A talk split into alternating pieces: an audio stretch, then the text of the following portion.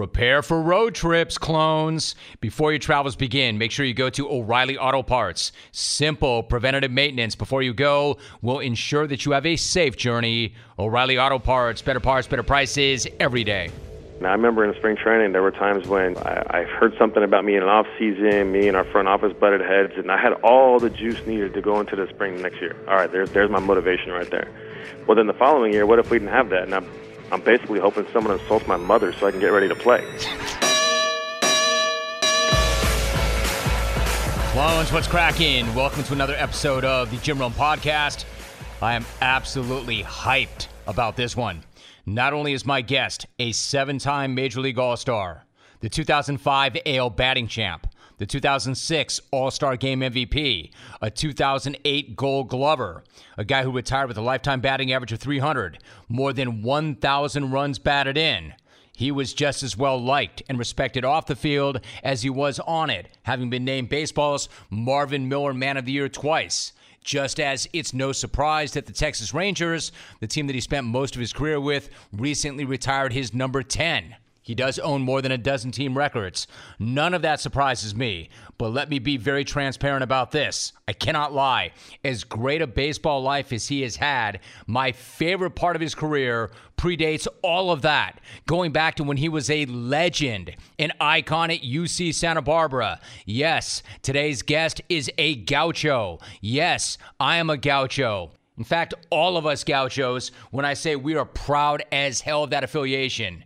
By now, you know I'm talking about former MLBer Michael Young. I've been looking forward to this conversation for a long, long time, and it not only lived up to, but it smashed all of my expectations. Let's not waste any more time. Episode 95 starts right now with Michael Young.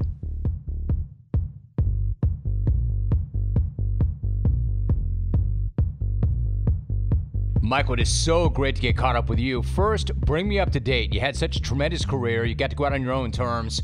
How is your post-playing career treating you? How are you living right about now? Jimmy, first of all, man, thanks for having me, brother. Always great to talk to you, man. You too. Uh, I'm doing well, man. I mean, honestly, it's just this is exactly kind of what I what I had hoped would be when I retired. Um, you know, my goal during my entire playing career was uh, I'm probably one of the few that I prefer to get out just a little early rather than a little bit late.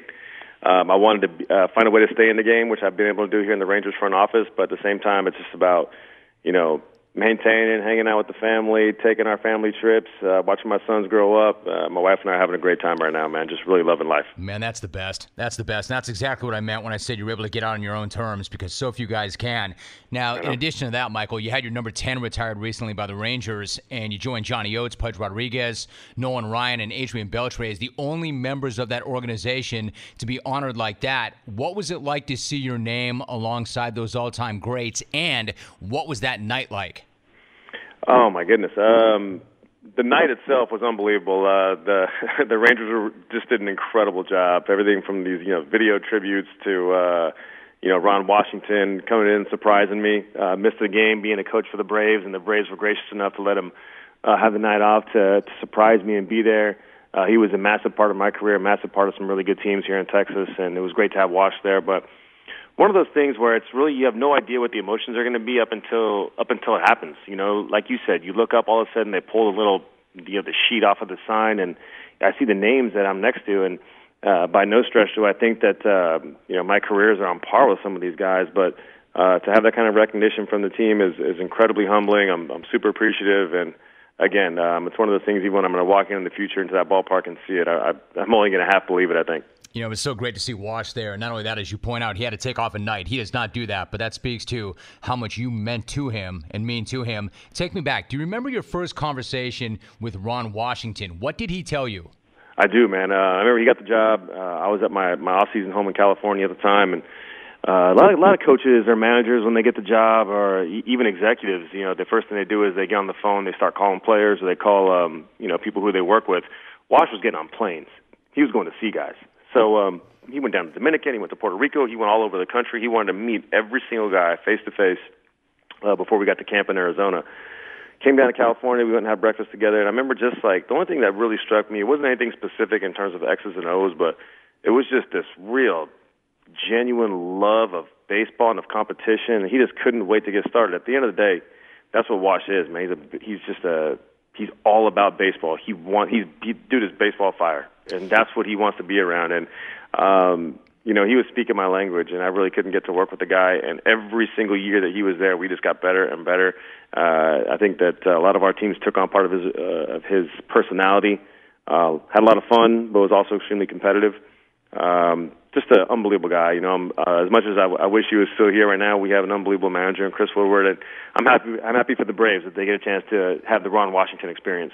You know, I love Woodward, and I'm going to ask you about him in a minute. But again, when you run down those names like Pudge, Adrian Beltre, Johnny Oates, who is a great, great manager and a great player himself, and then of course you got Nolan Ryan. I mean, Michael, I've been around. I've interviewed thousands of athletes, coaches, GMs, owners, but very few. In fact, you can count on one hand with the presence, the charisma, the it, man, the presence of Nolan Ryan. I mean, sure, as a media guy, I'm kind of awed by the guy, but what was it like for you to maybe have a pop or chop it up with Nolan Ryan? Oh man, it was um, it was incredible. Nolan had good stories. Um, he's exactly what you think he'd be. You know, just as you know that Texas drawl, uh, kind of walks in this slow way, just com- commands the room, commands respect, and, uh, and and gives it also. So it was always fun to talk to him. But you know, you're absolutely right. Nolan has this just this thing with baseball. Baseball fans all over the country love him. I remember well.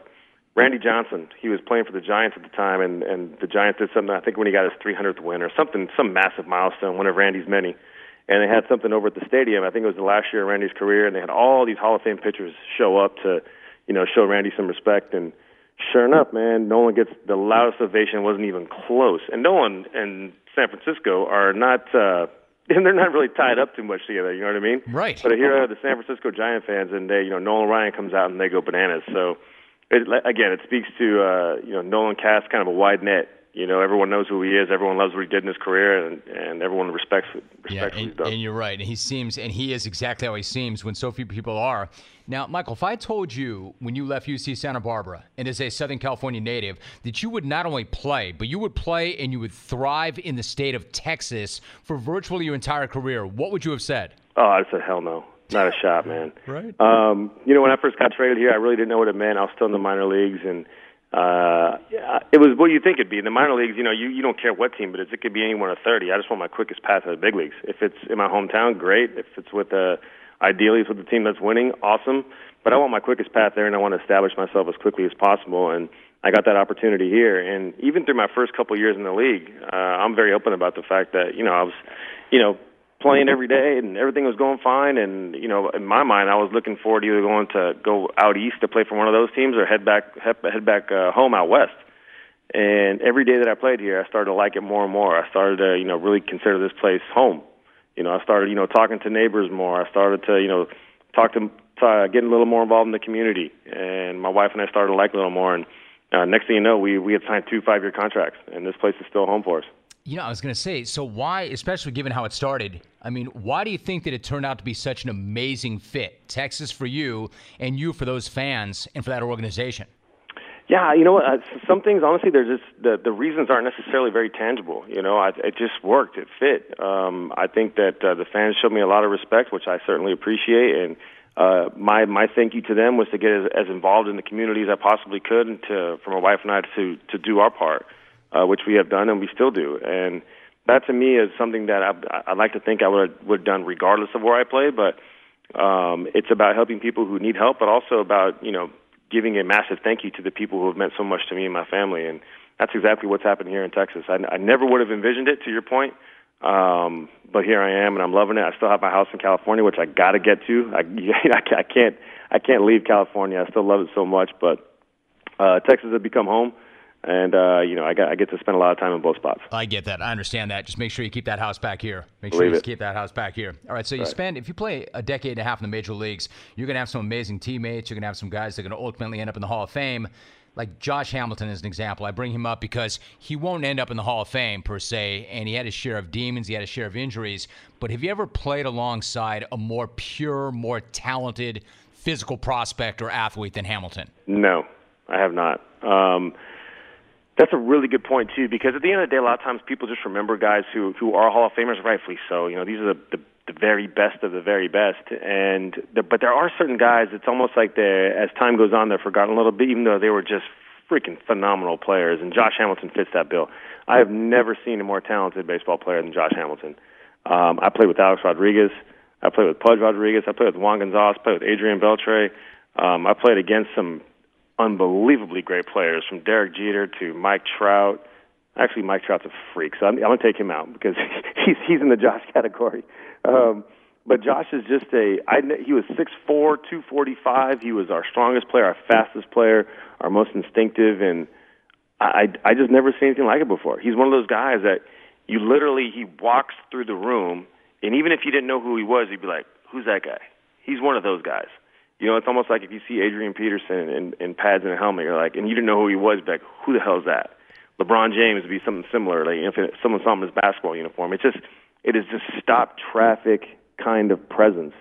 And you know, Josh made his presence felt on the baseball field pretty much every night. At least when he was with us, he did. I mean, it was just uh just a freak show of a baseball player. What an amazing response that was. And, I, and to your point, I would say, like, I mean, it's one thing if a guy like that walks through a room of us, you know, normal civilian people. Of course, people are going to stop and stare. I think what you're saying to me is this guy can walk through any clubhouse or any locker room full of alphas, you know, like the ultimate alpha males, and get that kind of response, right? Hell yeah, hell yeah. I remember when when Adrian first came to us, and Adrian was just a phenomenal player, man. Just tough as nails, competitive as hell, loved to have fun, but just a great baseball player.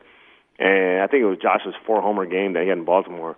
And me and Adrian were just sitting there talking. Adrian's like, I, I can't even describe this guy. I don't even know. I don't even know what what we're seeing right now. Adrian's going to be a slam dunk first ballot Hall of Famer, three thousand hits, all these homers, vacuum at third, the whole deal. And he is just jaw dropped in awe of Josh. I mean, I really, really never seen anything like it before. Amazing. You know, it's funny that when you mentioned all those guys, and again, I love that response. But when you mentioned all those guys, the one thing that just jumped right at me was Juan Gone, like Juan Gonzalez. Man, that that is such an amazing player and name. What was he like to play with? He was awesome, man. He was uh, one thing that people don't realize about uh, about about Juan because uh, he was such a private guy. Hmm. He has a big teddy bear, man. He's just a real, real sweetheart of a dude. Um, but uh, he's one of those guys now that he's a little different. He would fit in today's game, but he also wouldn't in the sense that a lot of punchies, a ton of homers, so that kind of fits in today's game. But a guy on second with two outs, and if they for some reason didn't intentionally walk him, Juan became a different hitter. It's like, all right, you're shifting me. I'm hitting that single right there. I'm getting that run home. Like he just became a different guy when it became time to knock in runs, and that's something that I don't necessarily see in today's game anymore. Um, but Juan was just, you know, a two-time MVP kind of player because yes, he did have a ton of strength and could hit homers and uh, not, but just that ability to have that nose for the RBI. And people say uh, RBI might be an overrated stat. Fine, I understand all the reasons for that, but no matter what, when the guy's on second, he's got to come home. And when we had Juan Gonzalez up there, I mean, he just he kicked it in like three gears, and you could see it in his body language. Uh, and those kind of players are honestly they're kind of tough to come by nowadays. I think that's awesome. He had that knack, man. He had that yeah. knack, and and how can it be an overrated stat, right? In RBI, right. I mean, you, that's he had a way of doing it. So, yep. Michael, like you, you've been a special assistant to the GM. So the game, I mean, it's not has not been that long since you played, but the game has already changed dramatically since you played. When you look at the sort of information right now that's available to players and management and people like you, the analytics and all the intel, what do you think about that? Do you find that pretty intriguing? Oh, absolutely. I think it's great for the game. I think it's great for the game. I think the people who say that you know they prefer things to be old school, they're just not really diving into what it really is. It's it might it might be something as simple as somebody approaching a pitcher saying, "Throw your slider more, throw your changeup less." In sliders, you're doing this. With your changeup, you're doing that.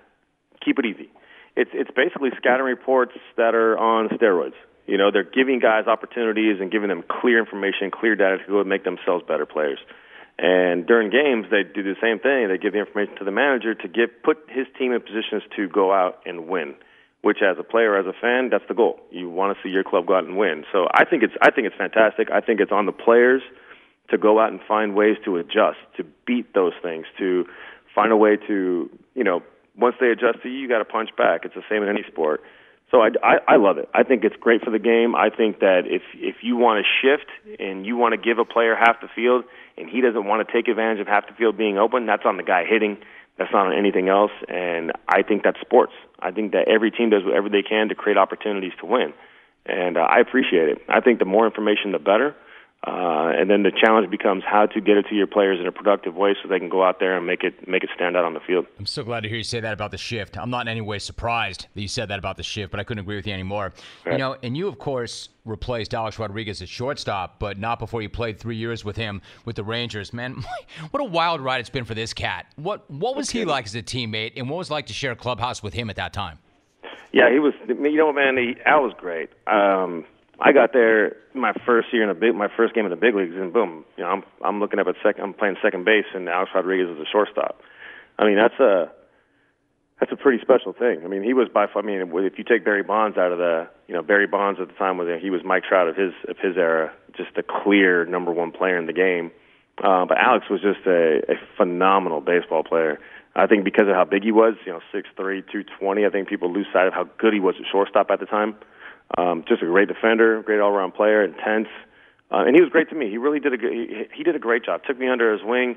Uh, one thing I loved about Alex was that he was a baseball junkie. All he wanted to talk about was baseball. We get on the plane, he's talking about baseball. We get on his plane, he's talking about baseball. It it didn't matter. That's all he really wanted to talk about, and that was like again, that was right up my alley. I loved it. Um, but he was good. I mean, we we've stayed in touch over the years. Um, you know, had Jennifer Lopez came in town the other day. My wife and I went. We hung out with the two of them. It was really really cool. Um, Alex and I have stayed in touch. Again, like you said, it's been a super wild ride for Alex.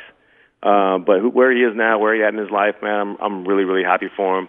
Um, I'm glad we've stayed in touch. And again, to to your point, those first three years of my career um, were were really great um, in, in no small part to, to Alex's contributions. Well, I think that speaks to the relationship you guys have. That he comes into town, he and Jennifer, and he looks for you guys. What was it like hanging out with them? What was that couple's date night like? It was cool, man. It was cool. We just hung out a little bit after the show. Um, um, it was it was great to see Alex again. You know, I hadn't seen him uh, probably in about a, a year or two. Uh, so it was good to kind of like, you know, just get a chance to little rap a little bit, just chop things up. It was nice to see him. Uh, and she was very, very sweet. She was very cool, super, super humble. Uh, she had just put on an unbelievable show, man. For three hours, she was she was nonstop up there, and then all of a sudden she has to come in and talk to talk to us. I'm sure she wanted to take a nap, but she was very gracious, very cool, and uh, it, was, it was great to hang with all. You know, Michael, you you have a really critical eye for lots of things, not just baseball. And I know that I mean you're a huge sports fan. I know you watch the way the world works. I know you watch social media. Like when you look at Alex, he he literally was a pariah. He was public enemy number one, and now he's rolling with J Lo. He's an incredibly respected analyst. Man, he is back on top. What do you think when you see that, and how in the world was he able to reinvent himself the way he did? Crazy, isn't it? I mean, it's the guy got. I mean he had a year long suspension. You know, playing while he's playing for the New York Yankees.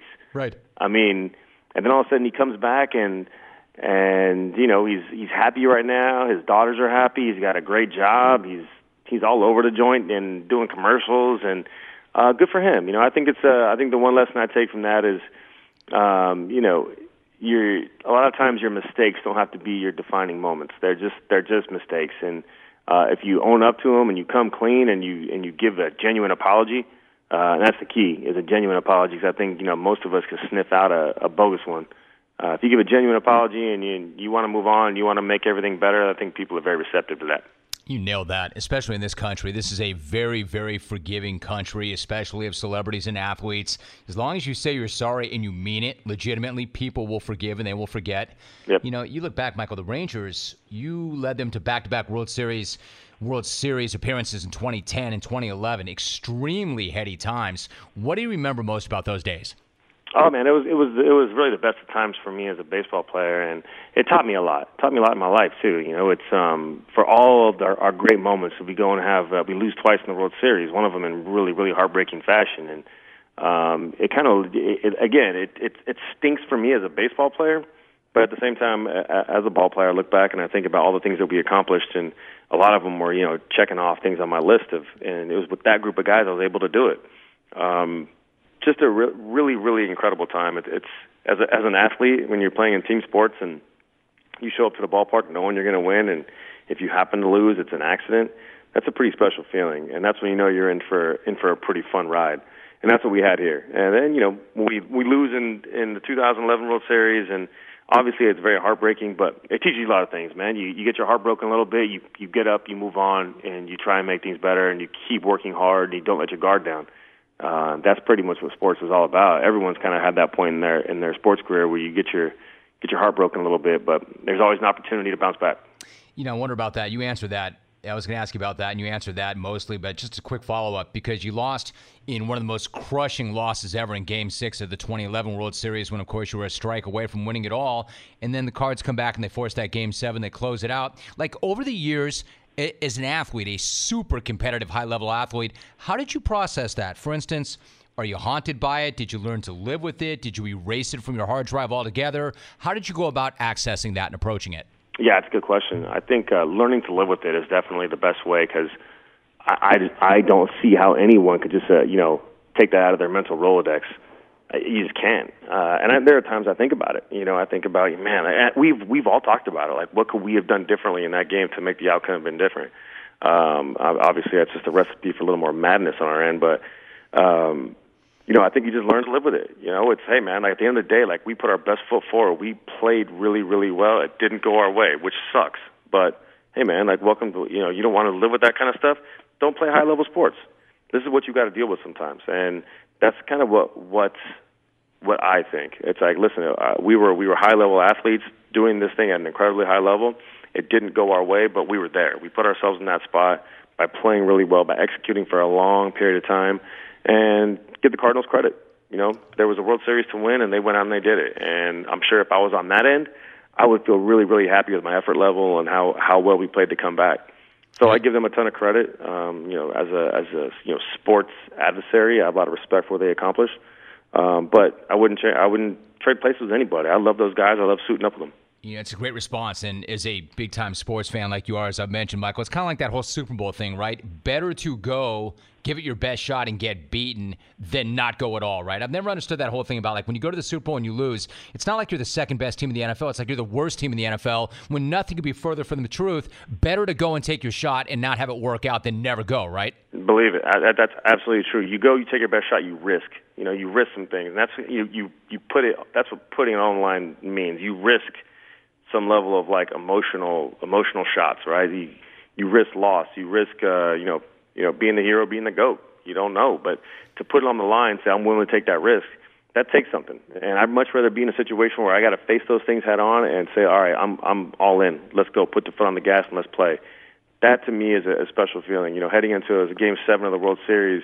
I remember I was sitting in my locker, fully dressed up, ready to go out and do it, and I remember just smiling, thinking that there are not many guys who've had this opportunity. So I'm not going to do it wasting my time thinking about what can go wrong. I'm going to go all out here, put everything on the line, and whoever wins wins.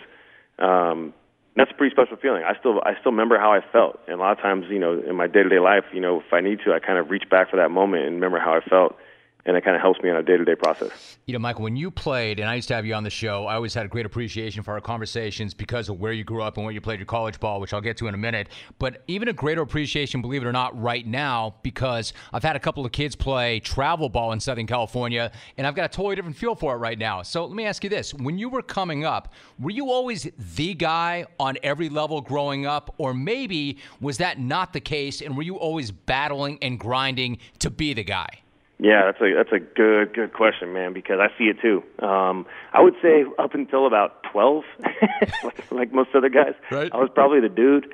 Uh, and then all of a sudden, you know, right when and I say this now, like you don't really know to to you know my my fellow parents, uh, you know, you don't really know what your kids got until they hit puberty.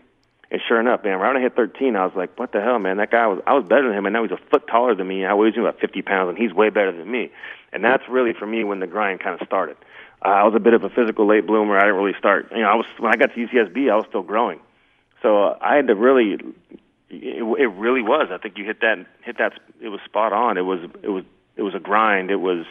Um, it was a fight. It was a you know a, a competitive challenge. All of it, and that's the fun part. That's the beauty of it. Um, people talk about the journey all the time, but that for me is kind of where it all began. Is when when I recognized that you know I wasn't as just better than everybody anymore, and now the only way to do that to really accomplish all my goals is to really go out and work for it. And that's a pretty good feeling when you, at the end of the day, when you accomplish something and you recognize the work that you put into it, that's a pretty special feeling for anybody. You know, I can still hear it in your voice. I mean, I can tell you still have that juice. So, like, what kind of fuel were you running on? For instance, were you looking to prove people right or were you looking to prove people wrong?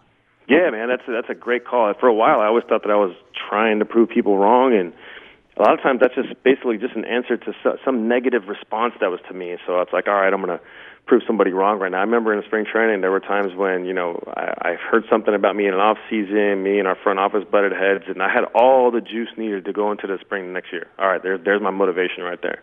Well, then the following year, what if we didn't have that? And I'm I'm basically hoping someone insults my mother so I can get ready to play. you know, like right. That's that's not the way to do it. I finally realized, man, there are a lot of people here who actually believe in me, who support me.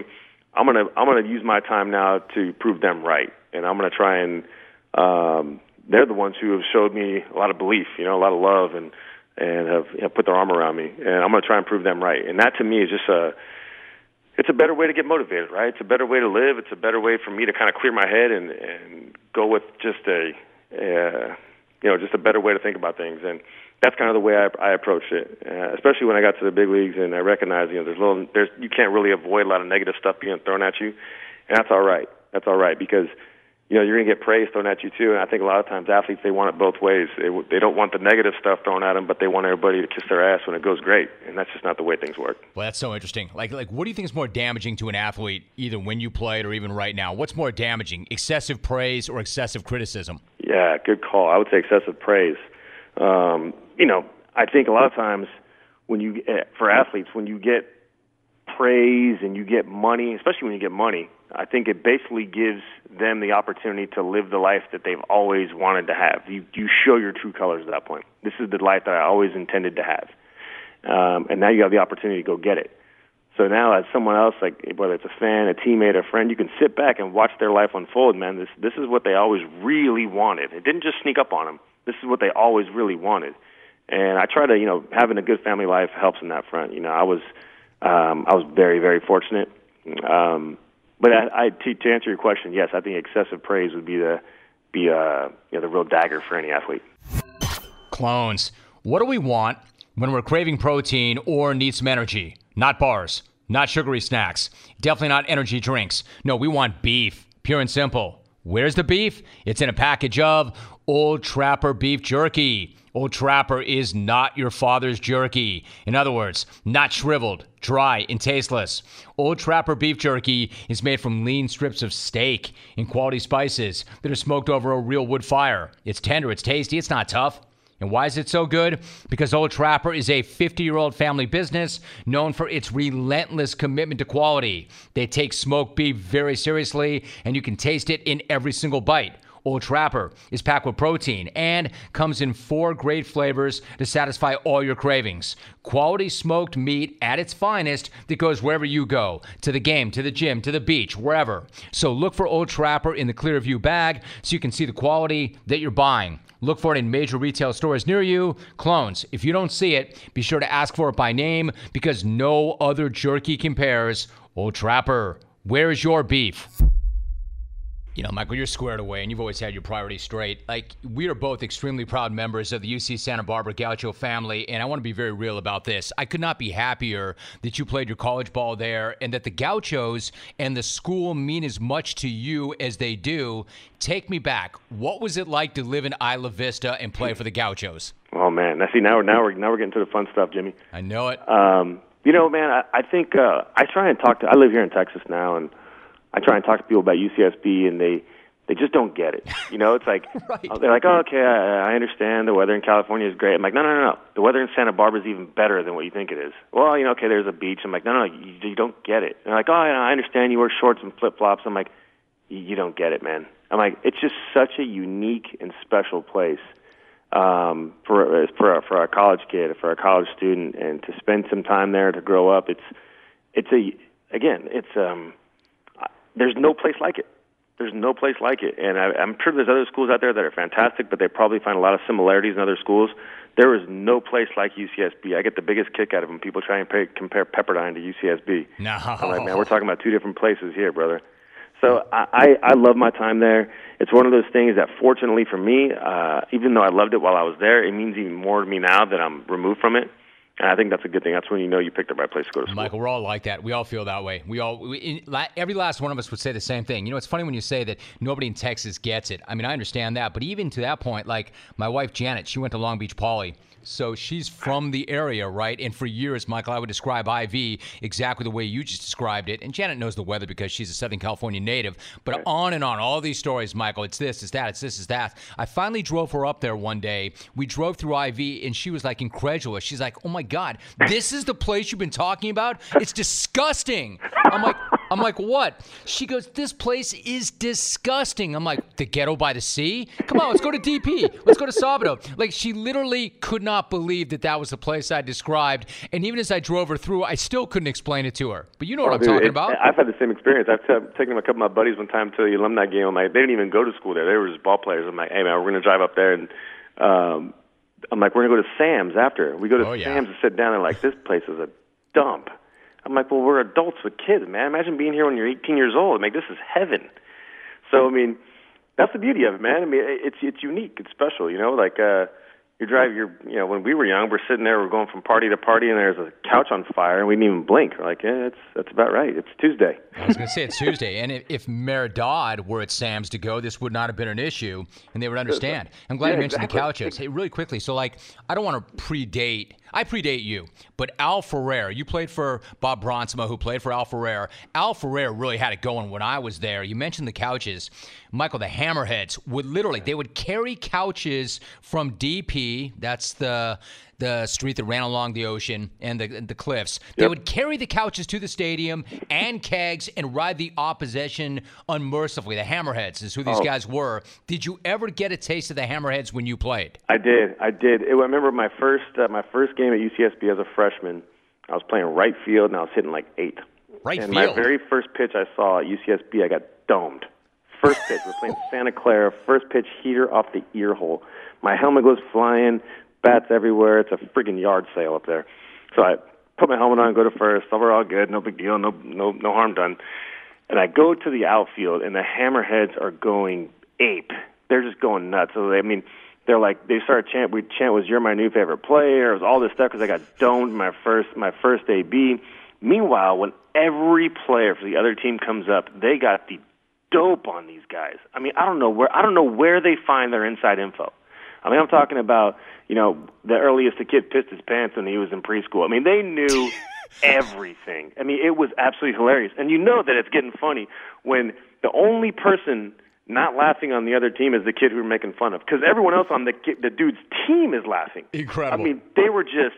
It was incredible where they got their stuff from. These guys were so great. So I, I would see these guys, you know, like when I was on, living on Sabado and going to school there, I would run to these guys at house parties and frat parties, and, and they were brilliant. And they'd show up and they'd be ready to go at the game. Now, before you go, I got to ask you about our coach. And note, notice I said our, our coach, Andrew right. Checketts, man, great, great coach. And the problem is, Michael, everybody knows it because everybody tried to hire him in the offseason. Luckily for us, Checks understands that bigger might not be better, and he decided to stay as a former MLB guy and somebody who still works in the front office. What do you think of Checks as a baseball man and a leader? Oh my goodness, I'm glad you brought that up, man. I mean, uh, Chex is just a fantastic person. I'll, I'll give you an example. You know, first of all, he and Bronx um, both came out for my number getting retired, which I completely appreciated. Awesome. Awesome. Awesome. And then uh, on Friday night, uh, it was the game was on Saturday night. Friday night, I had a little party at my house, and Chex hits me up. He's like, "Hey, mind if I swing by?" I'm like, "Yeah, sure, Wow. absolutely." He's like, "Ah, I got my son." I'm like, "Bring him. We got tons of family here. Kids are in the pool. The whole thing." Chex didn't know anybody except for me and Christina, my wife Christina, and I had about a hundred people here. By the time the night was over, he had gotten to know pretty much everybody here. I mean, the guy is just—he's personable. He's easy to talk to. He's a people guy. He's a relationship builder. And I'm just honestly thrilled for our young kids out there that they get a chance to play for this guy. He has turned that program now into a power, and it really is the tip of the iceberg. This is barely what the Gauchos are going to. Barely, we're scratching the surface of what they're able to to accomplish. I mean, it is go, it is a truly, truly a sleeping giant of college baseball programs, and uh, I wouldn't say sleeping because we're awake now, but I mean, we're going to be so much, so much better because Andrew Checketts is the head coach. I'm, I'm thrilled for him, and um, just an unbelievable guy. I'm, I'm super proud of him, super happy for him. Michael, one more thought about the Gauchos. I have to ask you. You were teammates with one of my all-time favorite Gaucho athletes, but he was only there for one year. Freaking Barry Zito. Zito. What do you remember about Zito as a Gaucho? I remember uh, Zito was Zito. Isn't that great? Zito was a beauty. He So was. my junior year was my last year there, and Barry was a freshman.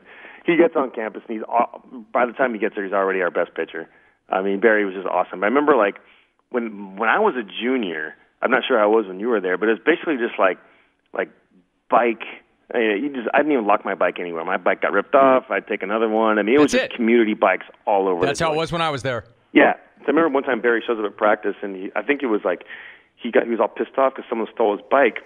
and he found his bike one day. He's going to he's going to class. I guess he's walking. He finds his bike and he hides in a bush for this dude to show up. It's like six hours. I don't know if the guy's like a TA, if he's just working there or what. And he literally stayed there for six hours in a bush trying to find this guy that jacked his bike. And the guy finally came out, and the classic Barry like shakes his hand, hugs him, and then he says, "Oh, by the way, that, that's my bike. I'm gonna need that back." oh, dude, that is incredible. I was going to ask if he cold cocked him, but he didn't. He just said, "Yeah, I'd like my bike back, please." Yeah, yeah, classic Gaucho fashion. Just gives him a handshake, a hug. Probably invited him to a party. He's like, "Yeah, but you know, all things being equal, I'd like my bike back." That is absolutely amazing. Listen, last, last I could do this all day, Michael. I can't say how much I appreciate this conversation. But last thing is the SoCal. You're a diehard Laker fan, a diehard Laker fan. What was going through your mind when you saw not just Kawhi but Paul George sign with the Clippers? Oh man, I was actually in, I was in Tahoe, just hanging out a little bit for uh, Fourth of July, right around there. Um, you know, as a Laker fan, Jimmy, like I was hoping Kawhi would come would come. As a as a hoops fan, I'm glad he didn't. Because uh, where the NBA's at right now, I, I think it's going to be fun. There's just so many teams, these power, you know, twosomes right now. It's going to be a lot of fun to watch. And to be honest with you, man, as big as a Laker fan I am, I'm happy for the Clips. I'm happy for their fans. They got an owner right now who's dumping in a lot of cheese into that place. They're going to get a new arena, and you're talking about the most, you know, downtrodden franchise in like North American sports history. And now here they are, man. They're going to be a power. They're going to have they have a like, again a great owner, two unbelievably great players to build around. So I'm happy for Clippers. I'm happy for their fans. I mean, I'm gonna love watching when the Lakers and Clippers go head to head. That's gonna be a lot of fun to watch. But I'm a Laker, a purple and gold guy till the day I die, just like the Raiders. Um, and you know, being out here where it's you know cowboy mania, but I'm still a Raider fan. It's kind of fun to do that. Kind of like really see if I can piss as many people off as possible. God, dude, what did you make of Antonio Brown Ooh. with the Raiders? What were you thinking watching that whole thing play out? Well, you know, it, it got to a point where it's like, you know, n- nothing is shocking anymore, right? I mean, even when they when they when they traded for the guy fine, a third and a fifth rounder, but when they signed him, I was like, okay, you know, we're out of the woods now. But then, you know, you're watching Hard Knocks and you're reading stuff in the stuff online, and and right away, it's like there's no way that this was going to end well. Even when it's like, all right, you know, he's missed a couple practices, his feet are jacked up. I'm like, this is gonna this is going south. There was no doubt in my mind that this, this was going to end up exactly like it did. And then once, you know, once he got released you know, a bunch of buddies in my were texting each other. I'm like, oh, there's zero doubt he's going to the Patriots now. Right. So we shall see, man. It's going to be a fun season. Hey, Michael, last thought. You you look amazing. Are you and you're a big big MMA guy. Do you train mixed martial arts still? And when did you first get into the sport? Uh, I got into it uh, when I was still playing. Probably before my last year, I really started. I actually started training. Um, uh, my oldest son, I put him into martial arts pretty early, and then I started, you know, watching a couple of adult classes, and it was uh, anything from kickboxing, Muay Thai to jiu-jitsu, and I was like, man, this just looks too good. So I hopped in, uh, and uh, I loved. it. I fell in love with it. Um, you know, last year, last year I got my uh, Taekwondo and kickboxing black belt, and I still was doing jiu-jitsu. And uh, the one thing about it, though, man, is that you do feel these uh, little bang-ups on your body so right when I got my black belt, I kind of backed off a little bit. I've helped instruct a little bit, but um, I wouldn't say I'm as active as I used to be. But it was the perfect thing for me at the time when I retired because I wanted something competitive, and I really, really appreciate the sport. I appreciate the what those guys put into it. Their cardio levels levels are just legendary. So um, I love the sport. Uh, I love the guys who who approach it respectfully. I don't, you know, no one's going to get me to watch a fight just because they're talking a little more trash. I want to I want to watch a fight because of the, of the skill level of the guys. So um, it's a hell of a sport, man. I really do love it. I promise this is my last follow, but a black belt fascinates me. What was it like to get that thing around your waist? It was awesome. It was awesome. What really one of my favorite days as a, as a kind of a competitive athlete. I remember um, when I first got woke up that morning, I knew it was going to be tough. Basically, what they do is when you you have to go through all of your like you know testing, your forms and stuff, and then all of a sudden here's the sparring sessions. And basically, what they do is they they they put you on minute and a half rounds, and I'm right in the middle, and there's about ten black belts just taking turns coming in. Um, and for our black belt test, there's no gear. The only thing we have is our cup on. So everything's pretty much on. And minute and a half, I stay in, and then they just rotate. So I get a fresh black belt every minute and a half. And then I finished the first line. Then we went to jujitsu. I got back and the, hit the line again. Finished with jujitsu. By the time it was done, I was ready. To, I mean, I was ready to throw up. I was done. and, uh, and then you go to multiples. It's one versus two, one versus three, one versus four. By the time you get to four, you're basically just getting your ass kicked, and they want to see if you can take it. wow. And then uh, we wrapped it up. Uh, I saw a couple of smiles on my instructors' faces. I knew at that point I got in it. When they wrapped around my waist, man, it really, really was a special feeling. It's it's the one that not many guys have had. And when you're an adult, I think you can appreciate it a little more versus when you're, you know, when you're super young. When you're an adult, they really do put you through the grinder to make you earn it. And it was a it was a special moment for me. It really was. What a great, great story, Michael Young. We covered so much ground, Michael. I didn't mean to keep you that long, but that oh, was good, such Jimmy. a blast, man. That was so much fun. I appreciate you so much. Such a valued member of the Gaucho family, and so great to have you on the pod, Michael. I really appreciate that. Appreciate you, Jimmy. Anytime, brother, man. It's great to be friends with you, man, and I, I wish you all the best, pal.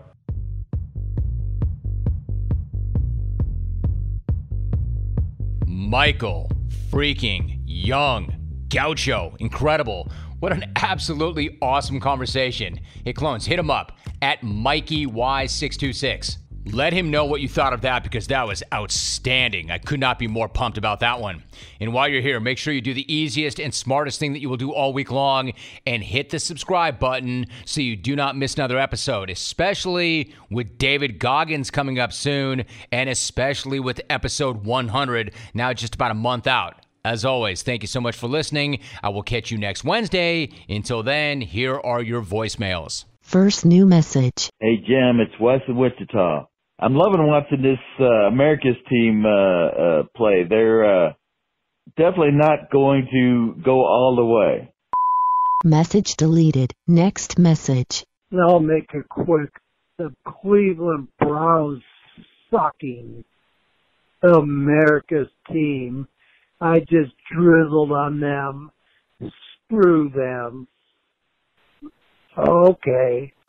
Message deleted. Next message. This is Ken in Milwaukee. After seeing the Cleveland Browns go up in flames like they did yesterday, it only goes to show you how undisciplined, unorganized they are. No wonder Freddie Kitchen was selling used cars. That was like watching a used car salesman try to sell Ferraris. That didn't work, and it never will. Message deleted. Next message. Van Smack, Mike at the Hacker Dome. Been a while. After week one, buddy, it wasn't a pretty performance, but four things are true. Number one, the Bills D is legit. Number two, Josh Allen is our guy. Number three, Adam Gase is a fucking goof. And number four, I got a feeling Buffalo's going to the Super! Message saved. Next message. Yo, Jim, this is Noah out of La Crosse. I'm a die-hard Packer fan, and after the huge freaking win, I've been driving around at my job, listening to all these mopey Chicago Bears fans talk to me about, oh, the only reason that you won is because Mitch Trubisky didn't play well. I don't want to hear it. Give our defense some bleeping credit. Kings of the North, go Pack, go. Message saved. Next message. I want to hear from a Steelers fan. How pissed off are you? Sewickley, Latrobe, Dubois, Erie, Meadville. There's got to be a Steelers fan at Conway Yard on the banks of the Ohio River who is about to go batshit crazy. Steelers fans, this is not Steeler football. You look soft. You look intimidated. And Steelers fans, you do not look like you are ready for prime time. I want to hear from a Steelers fan in Canonsburg. Nick Murray. I want to hear from a Steelers fan in Leetsdale. Do you have a take, Squirrel Hill? I want to hear from Mark Madden. Somebody in Pittsburgh, wake this team up. Do you have a thought on this? Monongahela, Allegheny, react to me. Message saved. You have no more messages.